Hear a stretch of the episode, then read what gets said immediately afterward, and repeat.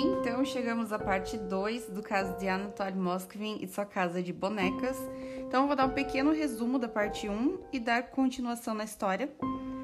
Anatoly Moskvin era um acadêmico gênio russo, de 45 anos, conhecido por escrever e traduzir inúmeros livros em russo e outras línguas. Era um homem extremamente inteligente, mas o ponto principal desse caso era sua fascinação, eu mesma diria obsessão, por cemitérios. Ele teve um trabalho onde, por cerca de um ano, ele percorreu a Rússia inteirinha realizando pesquisas e fazendo anotações sobre túmulos de todos os cemitérios onde ele dormia nos cemitérios, em cima dos túmulos. Então ele literalmente morou em cemitérios por cerca de um ano inteirinho. E a maneira como começou sua obsessão com a morte, a vida após a morte, na verdade vem da sua infância, de quando ele tinha 12 anos de idade, onde ele passou por um evento traumático.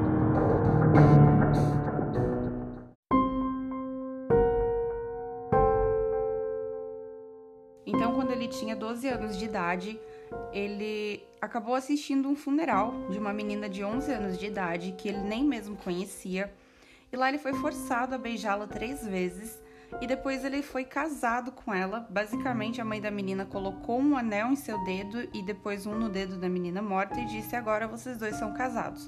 Claro que não eram, mas ele tinha 12 anos e na cabeça dele isso era verdade, então tudo isso afetou muito. Ele começou a ter recorrentes pesadelos, onde essa menina, sua esposa morta, visitava seus sonhos e o tentava convencer a praticar magia negra.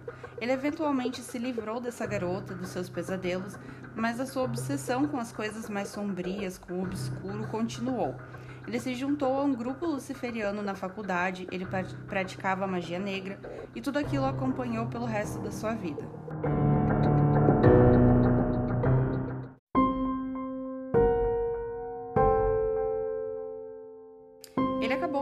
Relacionamento amoroso com uma garota que ele conheceu mais tarde, mas devido ao seu celibato e ao desejo dessa garota de ter um filho e as negativas das agências de adoção, o seu relacionamento acabou. Então, como eu disse, ele era um professor, pesquisador, palestrante, autor de livros, e nesses livros e artigos ele deixava bem claro suas horríveis opiniões. Ele era um fascista, ele flertava com o nazismo ali fortemente, então ele realmente era uma péssima pessoa. Então, em 2011, quando uma série de violações de túmulos muçulmanos estava acontecendo, principalmente na região que ele morava, na Rússia, a polícia já olhou diretamente para o Anatoly Moskvin, porque ele era um especialista em túmulos e tinha todos aqueles posicionamentos. Então a polícia resolveu ir até a sua casa, procurar evidências que o ligassem àqueles crimes de profanação. Mas chegando lá, eles encontraram algo totalmente diferente do que eles esperavam encontrar eles encontraram lá 26 bonecas em tamanho real, espalhadas pela casa, algumas sentadas em sofás, como se morassem ali. Era uma cena bem bizarra e assustadora. Algumas tinham um rosto de cera, maquiadas, e enquanto procuravam documentos, papéis que pudessem incriminar o Anatoly pelos crimes dos túmulos, eles precisavam mover as bonecas, né? Movendo aquelas bonecas, eles ouviram barulhos dentro delas. E eles resolveram abrir. E quando eles abriram, eles não acharam nenhum papel, nenhum documento. O que eles acharam era a coisa mais bizarra.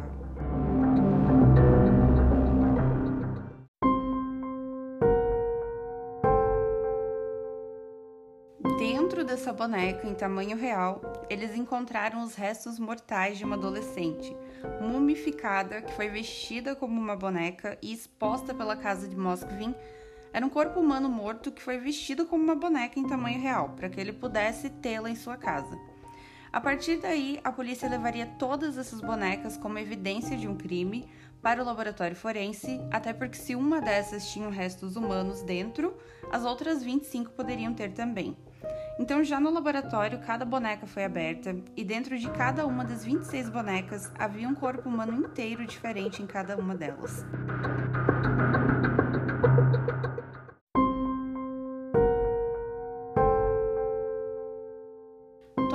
Corpos eram femininos, de meninas e mulheres entre 3 a 25 anos de idade aproximadamente, e a maioria deles tinha um grande corte na altura do peito, onde foi cavado, por assim dizer, e colocado uma caixinha de música ou uma caixinha que tivesse voz para que quando ele movesse elas, elas realmente parecessem uma pessoa, uma boneca real. Então, os patologistas também identificaram o máximo que puderam dessas garotas. Algumas eram muito difíceis de conseguir identificar devido à forma que seu corpo foi alterado após a morte. Então, elas estavam completamente mumificadas e à medida que os corpos eram identificados, os familiares eram notificados disso. E eles ficaram muito, ficavam muito confusos com isso, porque não era uma pessoa desaparecida que encontraram o corpo.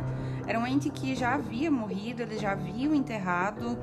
Então, eles não sabiam como a polícia havia achado um corpo na casa de uma pessoa se eles já haviam enterrado esse corpo.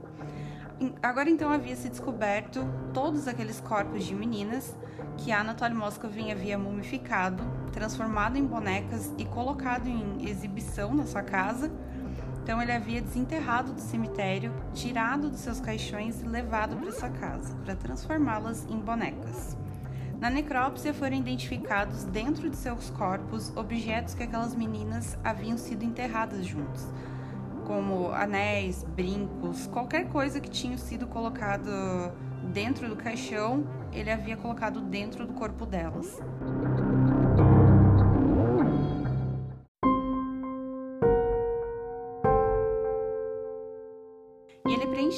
Corpos com trapos, algodão, coisas assim, porque os corpos já estavam deteriorados, né, com o tempo, já não tinha mais aquela forma humana.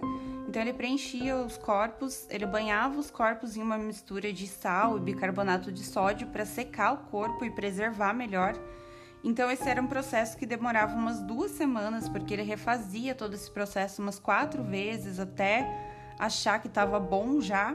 E quando todo esse processo de secagem e preservação terminasse, ele passava para a próxima fase, que era o processo de bandagem, onde ele enrolava os corpos com ataduras, tipo uma múmia mesmo.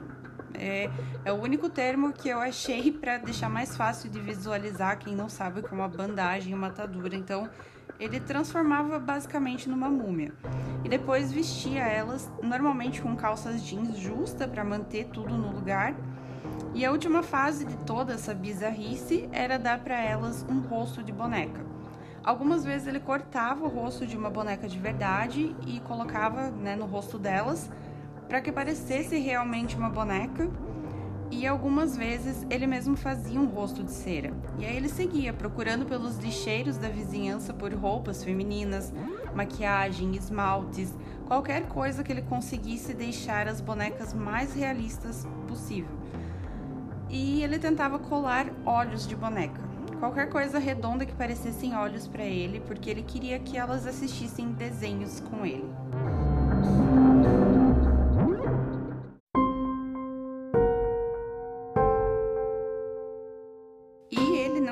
Achava que tinha feito nada de errado, não. Ele dizia ver aquilo como uma forma de arte. Ele dizia pensar estar fazendo algo bom com essas garotas para que elas não ficassem presas a uma cova. Ele ainda disse ter sido cuidadoso, carinhoso e gentil com suas bonecas. E apesar de todo aquele processo para secar, preservar os corpos, ele não era um especialista em mumificação.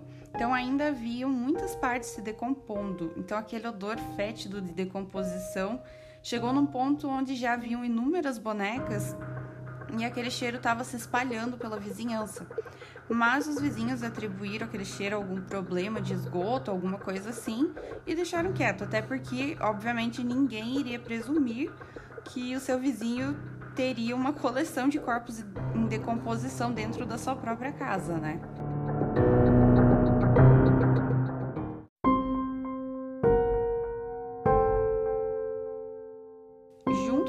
Bonecas, a polícia também encontrou inúmeras fotos de túmulos na casa de Moscovin, até mesmo algumas placas de identificação, provavelmente das dos túmulos que ele retirou os corpos, também mapas dos cemitérios e um manual passo a passo de como mumificar um corpo.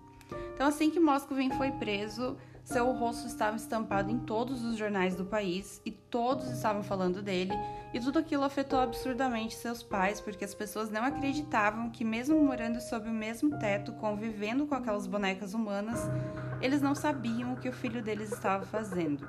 Eles alegaram que foi um grande choque para eles também. Eles disseram que para eles era apenas um projeto do filho, que jamais poderiam imaginar que haviam corpos humanos dentro das bonecas mas aquele cheiro inconfundível, né, de um corpo em decomposição deixou muitas dúvidas nas pessoas de quanto eles sabiam ou não das coisas que aconteciam ali. E seus pais ficaram ambos bastante doentes.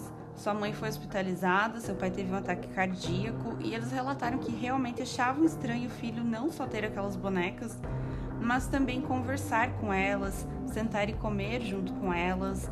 Eles assistiam desenhos, mas a preocupação deles era de que ele estava ficando louco, que ele teria alguma doença mental, porque, como eu disse, ele estava totalmente recluso, ele não socializava com ninguém, ele estava socializando, por assim dizer, apenas com as suas bonecas.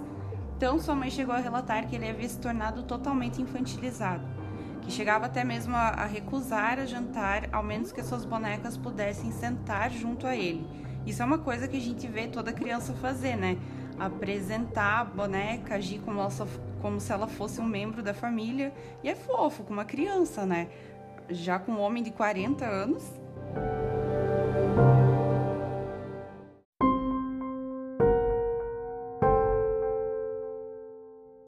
Particularmente, eu desacredito um pouco da versão dos pais, até mesmo por já ter sentido o cheirinho característico da decomposição. Então, na minha cabeça, seria impossível, com 26 corpos dentro de uma casa, ninguém suspeitar de absolutamente nada. Mas penso eu que eles queriam proteger o filho deles, talvez até mesmo se culpassem por não terem insistido que ele agisse como as outras crianças, como os outros adolescentes. Enquanto isso, na delegacia, o Anatoly Moscovin confessou absolutamente tudo, até porque ele não via nada de errado nas atitudes dele. Roubar cadáveres de crianças e jovens, mumificar, transformar em bonecas, ele não via erro nisso. E sua justificativa era solidão. Ele sentia-se muito sozinho, sem uma companheira, sem esposa e filhos, e ele também alegou que não pensava estar fazendo algo errado, porque ele pensava na vida daquelas crianças que havia acabado tão cedo que ele queria que de certa forma elas vivessem mais, fossem amigas dele, quase como filhas. E é também esse motivo que ele queria garotas, não era bem uma motivação sexual. Claro, especula-se que ele tenha feito algo sexual, mas nunca foi comprovado nada. Mas o que pesava mais era o seu desejo de ter uma filha, uma menina.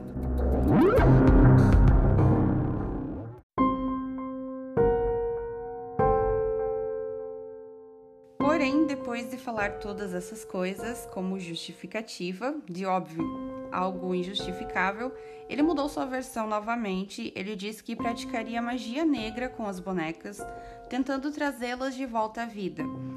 O que volta também ao ponto de que ele dizia sentir pena delas terem tido uma vida tão curta, e ele realmente acreditava que certo dia a ciência ou a magia negra tornaria isso capaz, ele sentia-se quase um herói por ter conseguido pegar elas antes delas se decomporem totalmente e talvez assim pudessem ser trazidas à vida novamente.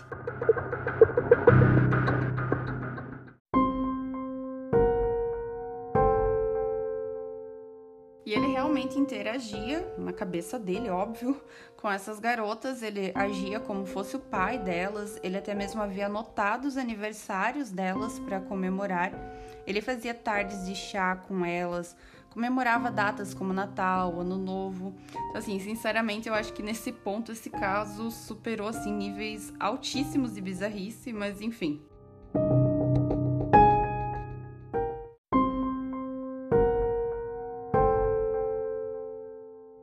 Chegou até mesmo a relatar que ele tinha permissão das garotas para retirar os seus corpos dos túmulos, que ele se comunicava com os fantasmas delas e elas concediam permissão a ele para tudo isso. O primeiro corpo que Moskvin desenterrou foi em 9 de maio de 2003. Então pensa comigo, ele foi preso em 2011, o que dá aí quase nove anos que o corpo dessa pobre criança estava com ele na sua casa. Então, quase nove anos que ele estava vivendo essa vida e ninguém fazia a menor ideia. Esse primeiro corpo, a ideia toda ele já estava planejando há muito tempo.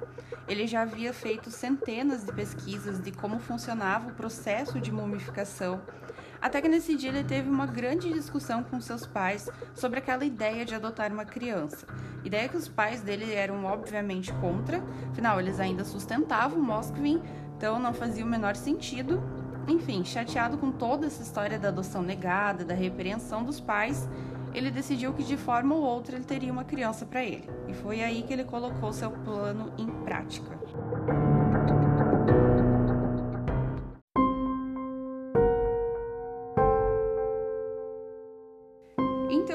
Até o cemitério, achou o túmulo dessa garota, começou a cavar, cavar, ele finalmente chegou até o, ca o caixão. Quando ele chegou no caixão, ele forçou o visor e retirou a menina pela cabeça, puxando até sair todo o corpo. A maioria das vítimas de Moskvin foram protegidas pelos pais de toda a exposição com o caso, porém uma das vítimas os pais foram bem abertos com a mídia. E essa menina era Olga Chamadova, e ela tinha 10 anos de idade. A causa da morte dela havia sido assassinato, que não tinha sido causado pelo Moskvin, então a Olga faleceu em 2002. Ela costumava ir para casa de seus avós, que moravam algumas ruas distantes da sua casa, e mesmo sendo tão perto da sua casa, os seus pais sempre a levavam. Porém, ela havia acabado de completar 10 anos de idade e ela estava assim implorando para os pais que pudesse sozinha naquele dia.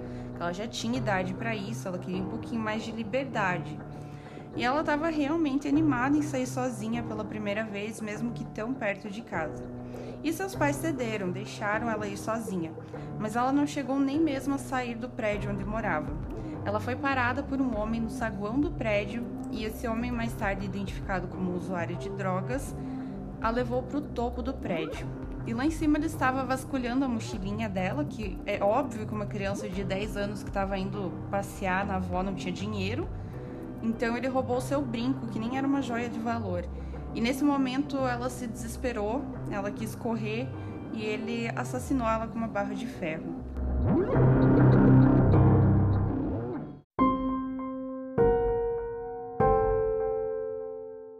E a Olga ela se tornou um caso de criança desaparecida por quase meio ano.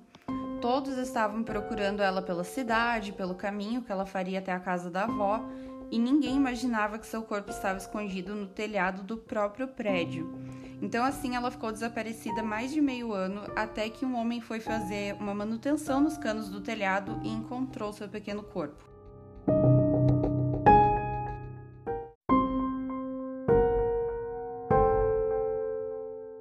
Então, a Olga ela foi assassinada no final de 2002 e o Moskvin pegou seu corpo no, no começo de 2003. Então, quando ele desenterrou ela, ele levou seu corpo até uma parte mais retirada do cemitério, onde não passavam muitas pessoas, e ele enterrou esse corpo novamente em uma cova rasa. E no outro dia ele voltou lá com aquela mistura que ele usava para preservar o corpo. Desenterrou ela, jogou a mistura, enterrou novamente, e assim ele foi fazendo durante semanas sem que ninguém percebesse. Então, quando ele achou que o processo de preservação estava pronto, ele enrolou o corpo dela com as faixas, as ataduras, achou uma roupa para vesti-la, uma máscara de boneca para o seu rosto, e então ele pensou que era finalmente a hora de levá-la para casa.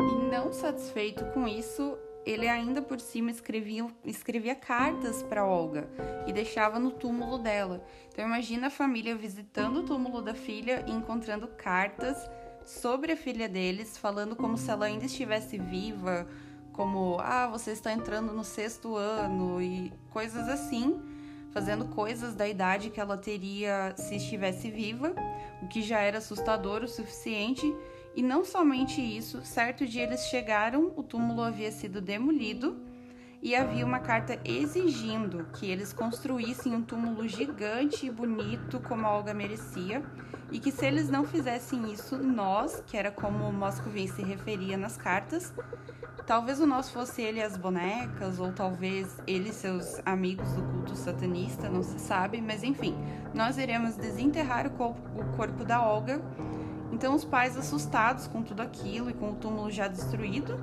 resolveram por construir um novo como era pedido. Eles até mesmo colocaram uma cerca em volta do túmulo para tentar afastar, né, quem quer que fosse que visitava o túmulo da filha deles. O que não adiantou, porque no outro dia, depois deles colocarem a cerca, eles voltaram lá para pintar a cerca e haviam mexido em uma coroa de flores que eles tinham colocado lá, ou seja, à noite alguém havia visitado o túmulo novamente.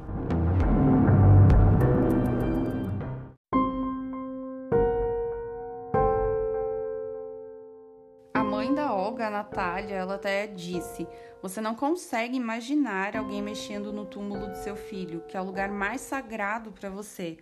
Nós visitamos o túmulo por durante nove anos e não sabíamos que ele estava vazio, que o corpo da nossa filha estava no apartamento desse monstro.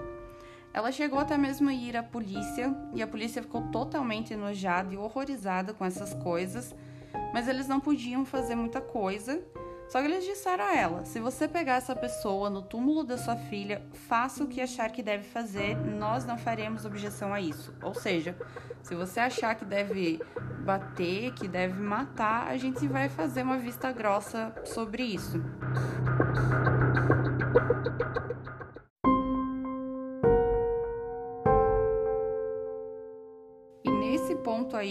Onde ela fala com a polícia, ela ainda não fazia nem ideia de que o corpo da Olga não estava ali. Ela apenas pensava que alguém estava obcecado com o túmulo de sua filha e ficava deixando aquelas cartas horríveis e eventualmente quando ela e seu marido, o pai da Olga, descobriram sobre o Moscovin e o que ele tinha feito, né, com aquelas garotas e com a sua filha, ela nem conseguiu ver como a Olga estava. Ela disse: "Eu ainda acho difícil entender a escala desse trabalho nojento dele."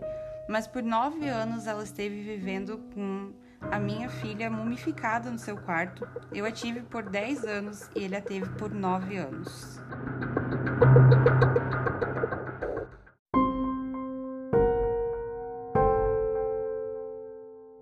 Os pais da Olga eles acabaram por se separar após a morte da filha.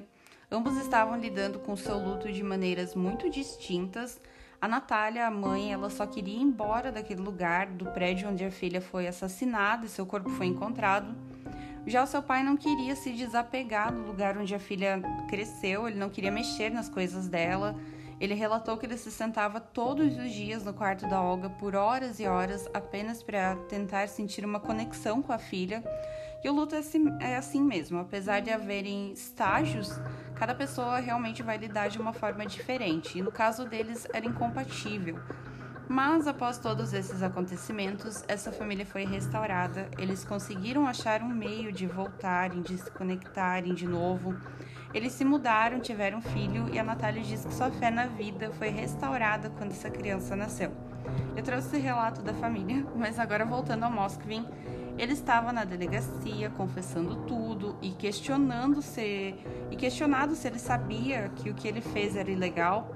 Ele afirmou que sim, que sabia que era ilegal, porém ele achava justificável para fins científicos e que havia pesquisado e encontrado alguns experimentos que eram ilegais, mas que futuramente auxiliaram a ciência a avançar. E era o que ele tinha em mente, que mais tarde, quando a ciência pudesse trazer alguém de volta, ele teria beneficiado a humanidade com essa colaboração.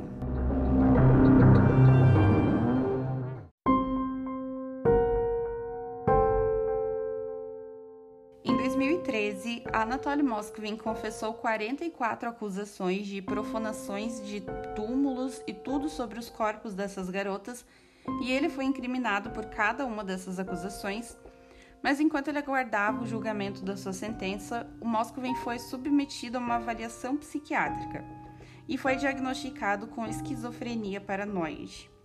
Um dos sintomas da doença são alucinações e delírios.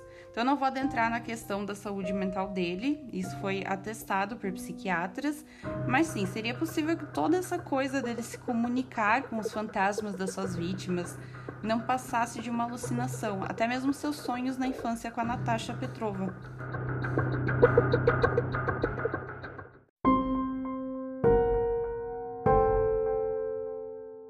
Então agora Anatoly Moskvin estava lutando contra uma sentença de cinco anos de prisão pelo fato de que ele não havia assassinado ninguém. Ele havia desenterrado corpos, o que obviamente é um crime, mas era isso que dava a ele cinco anos de prisão. E sua defesa estava planejando alegar insanidade, o que já era esperado por todos, ainda mais com seu diagnóstico né, de esquizofrenia paranoide. Mas o que aconteceu assim, que foi bastante inesperado então, quando o juiz perguntou a ele se ele tinha algo a dizer, ele se virou para as famílias das vítimas e disse que elas haviam abandonado seus filhos no frio e ele havia levado para casa e esquentado seus filhos. Então, assim, insinuando que os pais estavam errados. E sendo assim, então o juiz considerou que ele não era apto a se declarar nem inocente nem culpado por motivos de insanidade então, o julgamento terminou com ele sendo enviado a um hospital psiquiátrico por tempo indeterminado. E nesse hospital ele será avaliado periodicamente sobre o seu estado de saúde mental e se um dia for considerado apto, ele será liberado, o que é bem improvável.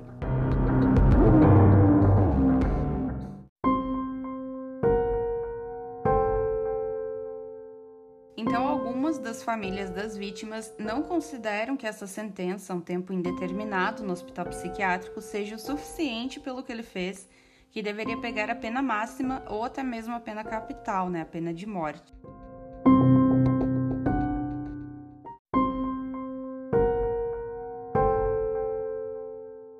E agora eu vou voltar um pouquinho para a família da Olga, né, que foi aquela primeira vítima dele. Eu não sei bem ao certo se ela foi realmente a primeira vítima mas foi a vítima que a família conversou com a mídia. Enfim, a família da Olga, eles, apesar de terem todo aquele desfecho feliz, deles terem retomado o casamento deles, terem tido mais um filho juntos, ali houve uma daquelas coisas que chegam a ser inacreditáveis, aquelas ironias do destino, nesse caso bem cruel. Depois que eles se mudaram para o novo apartamento para recomeçar suas vidas, né? muito longe de casa, inclusive, da casa antiga deles. É, depois que eles se mudaram para esse apartamento, eles descobriram que o hospital psiquiátrico, que dá para ver claramente de uma das janelas do seu apartamento novo, é na verdade o hospital para onde o Anatoly Moscovin foi enviado. Bizarro e cruel.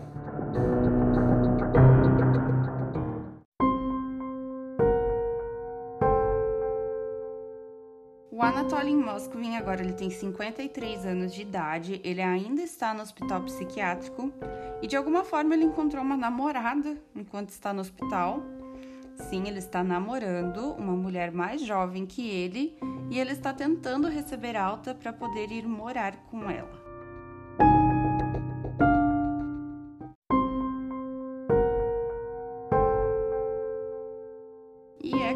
Informação que eu encerro o episódio de hoje. Muito obrigado para quem ouviu até aqui e até o próximo episódio.